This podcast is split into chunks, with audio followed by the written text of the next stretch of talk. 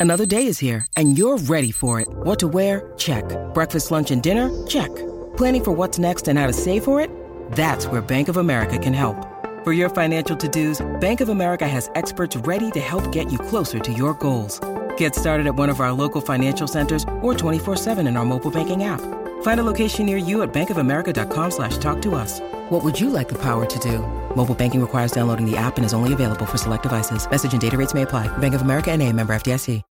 When you need mealtime inspiration, it's worth shopping Kroger, where you'll find over 30,000 mouthwatering choices that excite your inner foodie. And no matter what tasty choice you make, you'll enjoy our everyday low prices, plus extra ways to save, like digital coupons worth over $600 each week. You can also save up to $1 off per gallon at the pump with fuel points. More savings and more inspiring flavors make shopping Kroger worth it every time. Kroger, fresh for everyone. Fuel restrictions apply.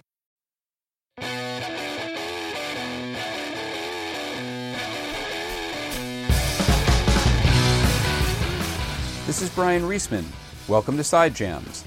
As frontman and lyricist for Portuguese goth metal icons Moonspell, Fernando Ribeiro has been able to express his dark wolf heart on such classic albums as their atmospheric breakthrough Sin, Pecado, which had its 21st anniversary reissue late last year, and 2015's Extinct, which rocks hard but is also haunting and beautiful at times. Their newest effort is 1755, a concept album sung entirely in their native language of Portuguese. It's about the Lisbon earthquake of 1755, which had a dramatic effect on the literal and spiritual landscape of that country. A man with much to say, Ribeiro actually studied philosophy at the University of Lisbon in the late 1990s and immersed himself in texts about religion, philosophy, and theology. He has also written poetry. For episode 12 of Side Jams, Fernando spoke with me via Skype while on tour in Europe with Moonspell to discuss his poetry, as well as book collecting, editing, and translating. The singer has actually translated books by H.P. Lovecraft, Edgar Allan Poe, and Richard Matheson into Portuguese. He even has his own venture called Alma Mater Books and Records, and literary releases from that company include his own poetry collection, which has been translated into English, along with the poetry of Rammstein frontman Till Lindemann, translated from the original German into Portuguese. Fernando is an intriguing character for sure, and we had a lot of fun discussing his love for reading and collecting books. Well, hello, Fernando. Thanks for joining me on Side Jams. My pleasure. It's actually our first time chatting, even though I've been listening to you guys for a while. And uh, funny, we were trying to chat a couple days ago, and you guys caught. So you guys got caught almost in a hurricane on the way to Athens. Yeah, we had to uh, cancel the show. First, it's a pleasure talking with you. Finally. Yes, likewise. I thank you for the opportunity. I mean, we started this tour in uh, Germany, and then uh, went all around Europe, France, uh, Portugal, and uh, Spain, etc. So we were um, coming to uh, Italy. We played two shows in Italy, and then we had to take the ferry to um, Athens. But um, all hell broke loose because um, there was a hurricane in Athens and uh, in Greece, which is not something too typical. but um, wow. so we had to postpone this Athens show. We're going to fly to Athens after this tour to play um, that that show that got postponed. But uh, we could get a, a ferry here to another city in uh, in Greece, Thessaloniki, but um, right. we still got the aftermath of the earthquake. So the sea was very very uh, brave, and it was a very very angry, you know, and it was such um, a rough path to here. And um, as I mean, we tried to talk, but all communications were down our family was already like you know almost jumping on the boat to come from Portugal and save their their beloved um, sons. But uh, in the end of the day, all went well. And then uh, we arrived safe and sound uh, here in, in time just to play the second Greek show. Tomorrow we're going to Turkey, to Istanbul, and we could save the tour. We had to sacrifice a gig in Athens, uh, capital of Greece, but uh, then we'll be back here in um, in January. So right now we are in firm land and uh, quite safe, and the sun is up. So we were catching some sun because uh, yesterday was really, really terrible. Even for a goth person uh, used to darkness and thunder, it was a really, really, um, you know, uh, hard time. Yeah. You're, for your side jams, you're into book collecting, editing, and translating. That's like a, a trio of things. Yeah, I'm, i always loved books when I was a kid, and I always loved how metal was connected with books. You know, many people uh, listen, for instance, Rime of the Ancient Mariner by um, Iron Maiden. Yeah, They think perhaps it's Steve Harris' lyric. It's not, or Bruce Dickinson. It's a very big poem from um, one of the biggest, you know, British poets, John Coleridge, called "The Rime of the Ancient Mariner," and yeah. Maiden just did the music around it. So I always loved this deep connection between literature, books, and rock music or metal, which is something that sometimes people forget about. So I always tried not only Moonspell to have this literature influence, but also I started to translate first, you know, the usual suspects, H.P. Lovecraft, Edgar Allan Poe. But I think that the biggest book so far I've translated from English to Portuguese was I Am Legend by Richard um, Matheson. Yeah. And um, sometimes I do translate uh, other stuff. I wrote my own poetry books. Now I have a collection in English. If you want, I can send one your way. That's not a problem. It's called Purgatorial. Really? Yeah, Purgatorial, like uh, something related to purgatory. Yeah, I did that. And also, um, right now, I have a small um, book publisher that uh, is um, printing some books. Uh, one of the books is my small anthology in English, but also um, to bring the book culture connect, connected with music to Portugal. For instance, the second book we've printed was Till Lindemann, is the singer of Rammstein. He also writes uh-huh. poetry, and he, he has beautiful poetry in Germany, like his own style, quite brutal and uh, we bought the rights wow. and, and, and um, had a professional translator. I don't speak German, translated it into into Portuguese. So, and the book collecting, it's something like um, I mean, best example is always uh, you know to tell a little story. There's these um, Israel fans that are coming to um, Bucharest on this tour, but the show was sold out, so they couldn't find tickets. So they wrote me on email or social media they um, asked me, well, can you put a because we have all our flights and our you know vacations planned, but it's very sad if you couldn't find two tickets. I say, well, you came to the right person. So I'm Fernando, the singer of Moonspell, and for sure I can put you on our guest list. And then they asked me, do you want something? I said, no, it's okay. Come on, you're already spending enough money. Buy some shirt or some vinyl. And then they insisted so much that I said, well, I really want something. I own uh, an Old Testament Bible, Testament, Old Testament, Bible right. in Hebrew, and in the and they are bringing me a Bible in Hebrew. So that's the the kind of of collect. For instance, my son is named Fausto, Faust, which is also a very big book from the German um, author Goethe, and I have um, a first translation uh, from Portuguese from the 40s. So I got some I got some stuff, yeah, and uh, I got some cool records signed, but I I I have to say, not to disappoint anyone, because I'm a musician, I like metal, but I sometimes I like books um, better. They are more, um, how can I say? They allow you to uh, imagine more things yourself. While music has a lot of quotes and programs, etc. While book, you know, you read the book, it has a tree.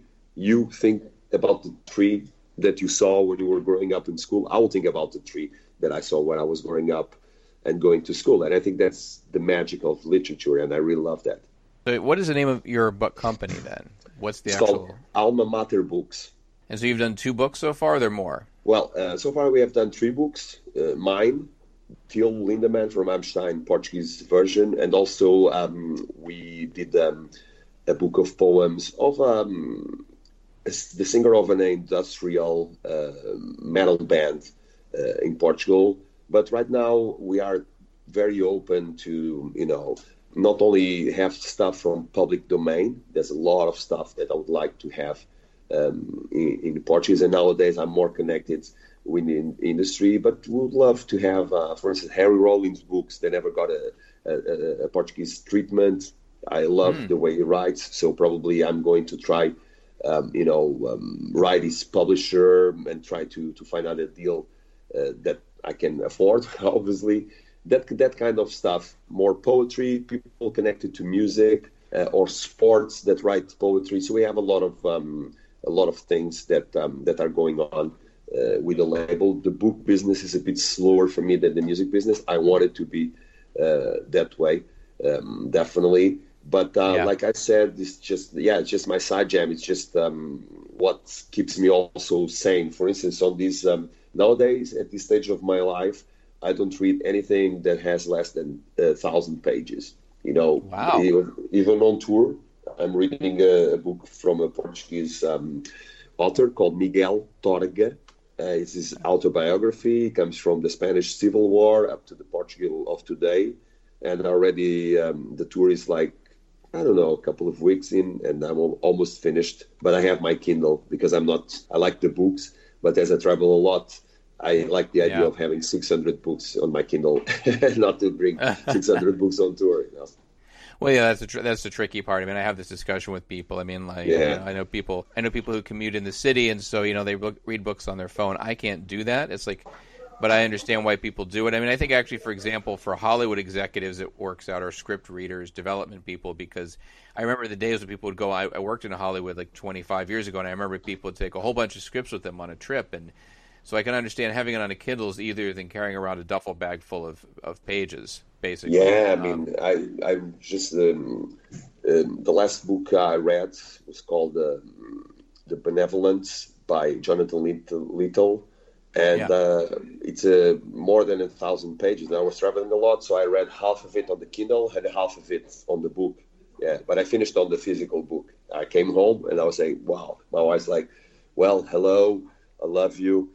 And let's kiss, let's hug my kid as well. But then when I had the chance, I was already like, she was like, "You already reading that shit?" I said, "Yeah, I'm already reading this because I, I definitely have to to finish it um, as soon as possible." So I bring some paper books, physical books. I bring the Kindle as a backup, definitely. But also on the other hand, people give me a lot of books uh, on the road. They know the fans know I like it, so I have uh, crazy books and sometimes I, I, pick up some and start reading it and really enjoy it. It's like more of a, an addiction as well. I really like to read when I'm eating, when before I go to bed. So there's always time to read. And when people say, "Well, how do you have time to read?" I say, "Well, if I don't have time to read, I don't have time to do anything else. I don't have time to write. I will not write lyrics for Moonspell, so I'll be out of out of uh, out of job as well." What is your poetry like? Well, it's quite different from the Moonspell lyrics because I tap more into my life and I don't have to have a, a real subject. Let's call it um, this way. So I wrote three books. The last book I wrote was about uh, my breakup with my ex-wife. It's called a shadowy dialogue. So a dialogue uh-huh. between shadows of people that do not understand each other anymore, but are trying to survive in each other's presence. Then I had the second book back in 2005, I think, called the, the Essential Wounds, like a wound, like a flesh wound, about everything that was dark but important uh, in my life. And the first book I wrote was 2001. It's called How to Dig an Abyss. Um, and it was about everything coming from uh, my flirting at, with the university teachers up to uh, you know demonology. It's a quite um, crazy book. Nowadays, I'm working in a very different project called "Say It with a Poem," and it's a collection of haikus. When I'm pissed at, someone, haiku, or, okay. yeah, at the scene or at someone in the street, instead of you know just going crazy and do something stupid i say it with the poem. So that will be the and i think it will be ready in 2020 it's going to be a different book. A couple of um, of poems like in this short haiku format. And i think maybe people will will dig it because it's something that you can read in 15 20 minutes. So is, there, is any of this stuff going to be translated in, into english or has it been translated into yeah. english Purgatorial, I'm going to send you one. You just going to send me uh, your address by here, okay. and uh, I'm going to to uh, ship you one from the road. When um, the other one is out, I can definitely send it in a way. Definitely. Uh, yeah, thanks. I'd love to check it out. I mean, it's interesting when people get to do other stuff outside of that. You seem to be you seem to be someone who really likes to feed his mind. I mean, obviously you were going to school while you were in this band, and that's not that that's not easy when you're trying to write and record and tour and you know go to class it's very hard, and uh, sometimes I had to choose between uh, having an academic career as a philosophy teacher or investigator, or um, Moonspell. And Moonspell is much more um, something uh, of a gut feeling. It's not really. It doesn't really. It's not really my choice. It kind of chose me because in '98 I had no other no time uh, after seeing to uh, go on to the master and to the to the you know being a doctor uh, like we say, a PhD, not a PhD, but the other the other level already. uh, a master, and um, so um, I decided to have a life of touring, etc. But I never believed that one thing definitely uh, puts the other off. You know, I can always read, I can always write lyrics. I always have an audience as well that is willing to probably um, read a little bit more let's call intelligent or thoughtful lyrics. So um, even though I cannot study physically these days and go to university, I definitely never stopped studying. And many of my uh, favorite books when it comes to philosophy, etc., I had the chance also to travel to those countries, to go to go to those universities, to talk with people that, in a way, also I wouldn't say met, but uh, contacted with these uh, with these uh, philosopher works in their native languages. So I think it's always something that you can definitely uh, do yourself if you have the discipline, and especially if you like it. You know, because everything is a question of uh, being fond of it uh, as well. And I love to read, and read is definitely my comfort zone. Philosophy, poetry, novels, it, it doesn't matter. It's something that uh, really puts me in the, in the right place. Actually, I don't know if it happens to you if you're a bookworm, but there's this stages that you don't really have a book to read and you're all nervous, you know, you don't feel well. it's strange and you're all cranky and, you know, nobody can mess with you. But when you find a book, it's like a little drug, you know, it's just, okay, I'm here. So I'm going to read all these pages and I'll be quiet. well, you know, it's funny. I mean, I collect so much stuff. I have so many books and comic books that I've collected over the years that I'm always behind. My my problem is I'm as I'm getting older, I'm like, oh my god, now I have to read all of this, or I have to. I have all these movies I've collected that I want to watch. So it's funny because you know there's that Netflix show with that woman Marie Kondo. I don't know if that's popular in Europe, but you know she's always about the feng shui thing about getting rid of things and reducing yeah. all the clutter in your life and saying saying the goodbye. Minim- minimalist stuff. thing, yeah. Yeah, but then you know there was I found an essay online where someone's like, "Oh, the hell with that, man." A lot of book collectors like having more books than they can read because it means there's always something to read, and it's I guess it's it's the passion for learning something new. It's a, of, of accumulating knowledge. And I remember once I, I went on a, a, date with somebody and I and I went back to their place and like they had no books, they had Uh-oh. no CDs, they had no movies, and I was like, wow. I mean, they weren't they worked a lot, they weren't home a lot, but I was just like, wow, there's like none of that here. And I mean, you know, it might have been all digital for all I know. But then there's that there's that funny John Waters quote, you know, where he says you go to someone's place and they don't have any books, you know, don't fuck them. well, I, I, totally agree. I'm, I'm always uh, very suspicious about people that don't have stuff. I mean, this is the 2000s, you know, there's a lot of feng shui, there's a lot of yoga, there's a lot of Western people trying to go Oriental. But um, I mean, we are collectors. We like stuff, you know, Western people from Portugal, from the States, we like the physical stuff. We brought all our society based upon the object, you know. So it will be very hard for me to get rid of my first editions of Kazantzakis or Goethe or Lovecraft just because of one idea that some guy in Tibet or China thought about it. You know, I'm not too um, convinced about this um, getting rid of stuff and having everything in, in your mind. You you cannot kindle a fire without wood, without fuel. So um, I'm That's sorry. Great analogy. yeah, so I I can't go, um, you know, and feed myself out of the sun or something like that. I need the books and I need them, the Kindle or whatnot. Uh, I need the stuff. I need to know that vinyl is there, even if I'm not going to listen to it you know.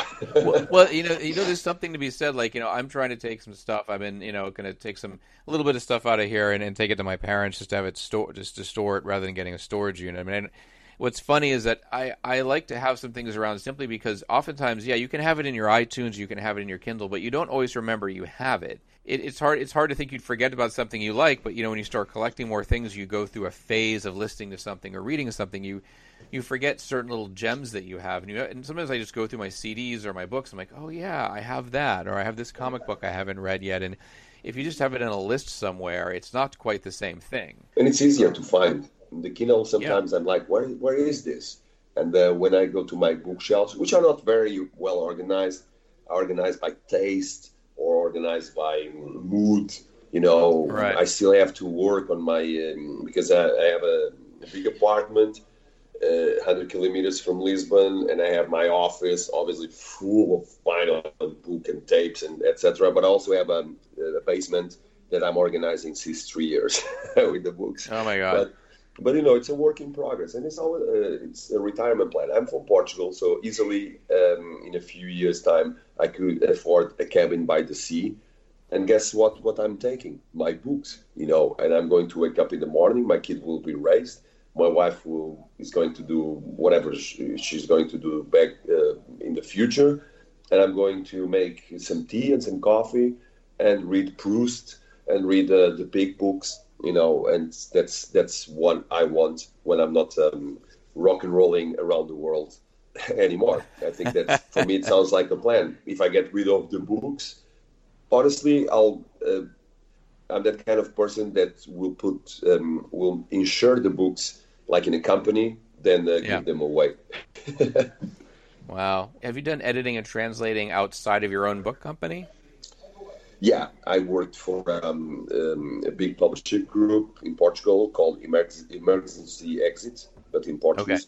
Okay. And they have um, have a lot of stuff. I did the medicine uh, um, book for them, but they have stuff from uh, George R. R. Martin, you know, Game of Thrones, up yeah. to um, Nora Roberts, the great bestseller um, as well. So they have a lot of stuff, but obviously I expertise more on the horror fiction, etc. And I write on their magazine as well about music and.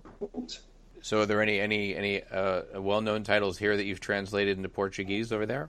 Well, I've translated the music of Erich Zann by uh, Lovecraft. I translated I Am Legend and uh, Duo. Wow. The Shorter Tales, yeah. Um, I've translated also for um, a comic company, uh, a comic uh, uh, Lovecraft biography.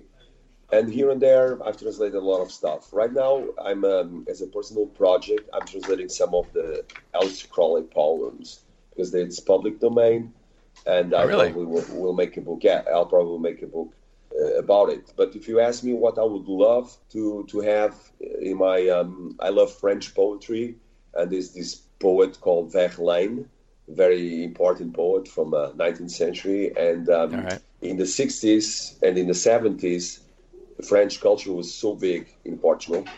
Nowadays it's a bit smaller, I think everywhere. But uh, since then, there is not one edition from his uh, erotic poetry. It's three volumes, and I'm chasing that. But it's, it's hard because of the family, etc. So there's many titles I would love to do, definitely. Al- Aleister Crowley sounds like it's right up your alley in terms of Moonspell. yeah, he's he's a he's a weird guy, and his uh, poems um, are a, a mix between eroticism and ritual. So you really have to, uh, you know, dig deep into it. And probably I have like one or two months off the road. I will uh, definitely. I already translated five or six, and I thought, well, this is definitely a hard one to uh, hard nut to crack we were, talking about sin, and I was thinking about your albums and even more recent stuff like Extinct. There's definitely a bit of a Middle Eastern vibe to certain tunes. Um, now I know that you know for for hundreds of years, Moorish culture had a, a lot of influence in Spain. Was it the same yeah. in Portugal? Yeah, yeah. I mean, um, at the time there wasn't Portugal or Spain. There was a big region called Iberia, and that's right. Um, that's right. And uh, the Muslim rule was um, you know, Muslim rule and culture were very, very important in um, in uh, in Portugal and in Spain. Obviously, nowadays people have this idea of Muslim culture as a terrorist culture, but back in the day, they left us with a lot of um, amazing poetry, amazing inventions. You know, even our alphabet, uh, our way of thinking. Sometimes the way you deal with the eroticism, for instance um, in Portugal, our way of talking. And um, there's a lot of anthologies from uh, Arabian culture and poetry uh, being made in Portugal. So I think that comes across uh, in our culture and definitely in our music. And also the Portuguese, as you know, they've always been traders, not traitors, traders. They traded. Traders, yeah, yeah, yeah, yeah. yeah. They they they um, were always in the Silk Route, trading spices, and etc. So we always had a, a, big, big contact with as far as Japan, coming through all the, the you know the, the, the Middle East. It's something that um, you know it's not a novelty for us. These people have, have always been a part, uh, physical and the cultural presence um, in the Portuguese um, mentality and also in the Portuguese territory. Well, you know, it's it's interesting. I, I I don't think people here, like in the West, especially in America, really realize how uh, you know deep a lot of Arab culture runs because they only know about a minority of people. Hear about the bad things, they don't hear about the good things. No, they they don't. I mean, uh, and also, um, for instance, once I played in Lawrence, Kansas, and um, it's the lands, the hometown of William Burroughs, and I love William Burroughs, and I hate when Yeah. people tell me, "Well, Americans have no culture, no literature." I think that's just a lot of um, BS, really, because American literature Right. is awesome. You know, Kerouac, all the beatniks. I mean, you name it, uh, Hemingway, etc. When it comes to what goes across America in the news, etc., it's a shame because um, honestly, all the times I've been in the states, I think people are more curious than afraid uh, about it, about um, about stuff. So I think that um, Yeah. literature, poetry, food, cuisine, etc., are always the best way of connecting people. If you try to connect people forcefully through religion or society or economy, well, that's not going to work. I mean, every time Right. that people made peace with each other, etc., is because they understood the mentality and the culture. But if you see them as competitors, religious competitors, economic competitors, yeah, not only in the states but everywhere, uh, everywhere else in the world, it will be uh, very hard to uh, come up with you know harmony between the people. You sound like you're a man who who appreciates culture. Oh, definitely. Thank you very much. I appreciate No your problem. time, Fernando. You're a very interesting guy. I really love the the interview. It's always nice to chat with people that actually took the time, you know, to understand your band and, and, and let you talk. That wraps up this latest episode of Side Jams. Please join me for the next installment, which will feature singer Tony Harnell of TNT, Westworld, and Starbreaker fame. The tunes used in this episode are from Fox and the Law, and I licensed them to AudioSocket. As always, thank you very much for listening.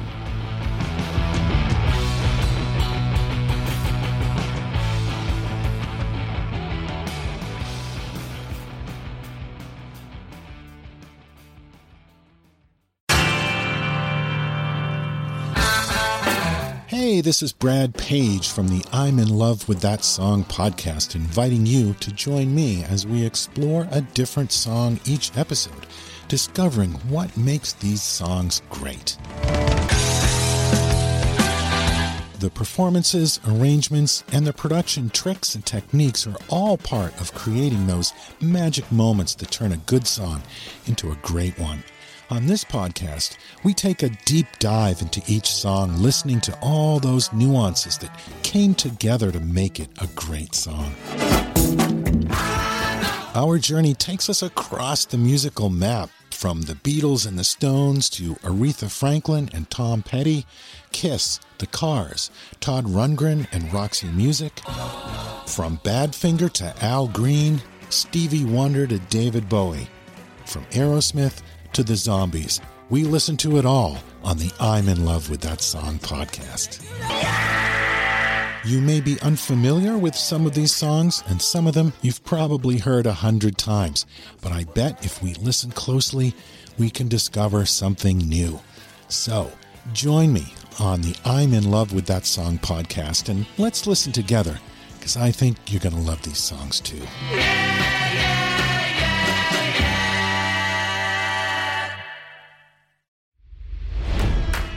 It's NFL draft season, and that means it's time to start thinking about fantasy football.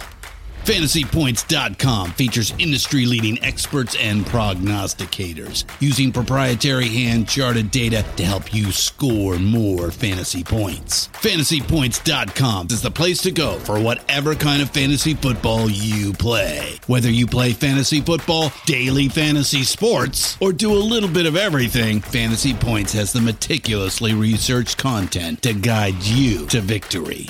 And why wait for the fall? Fantasy Points also covers the new spring football league, the UFL.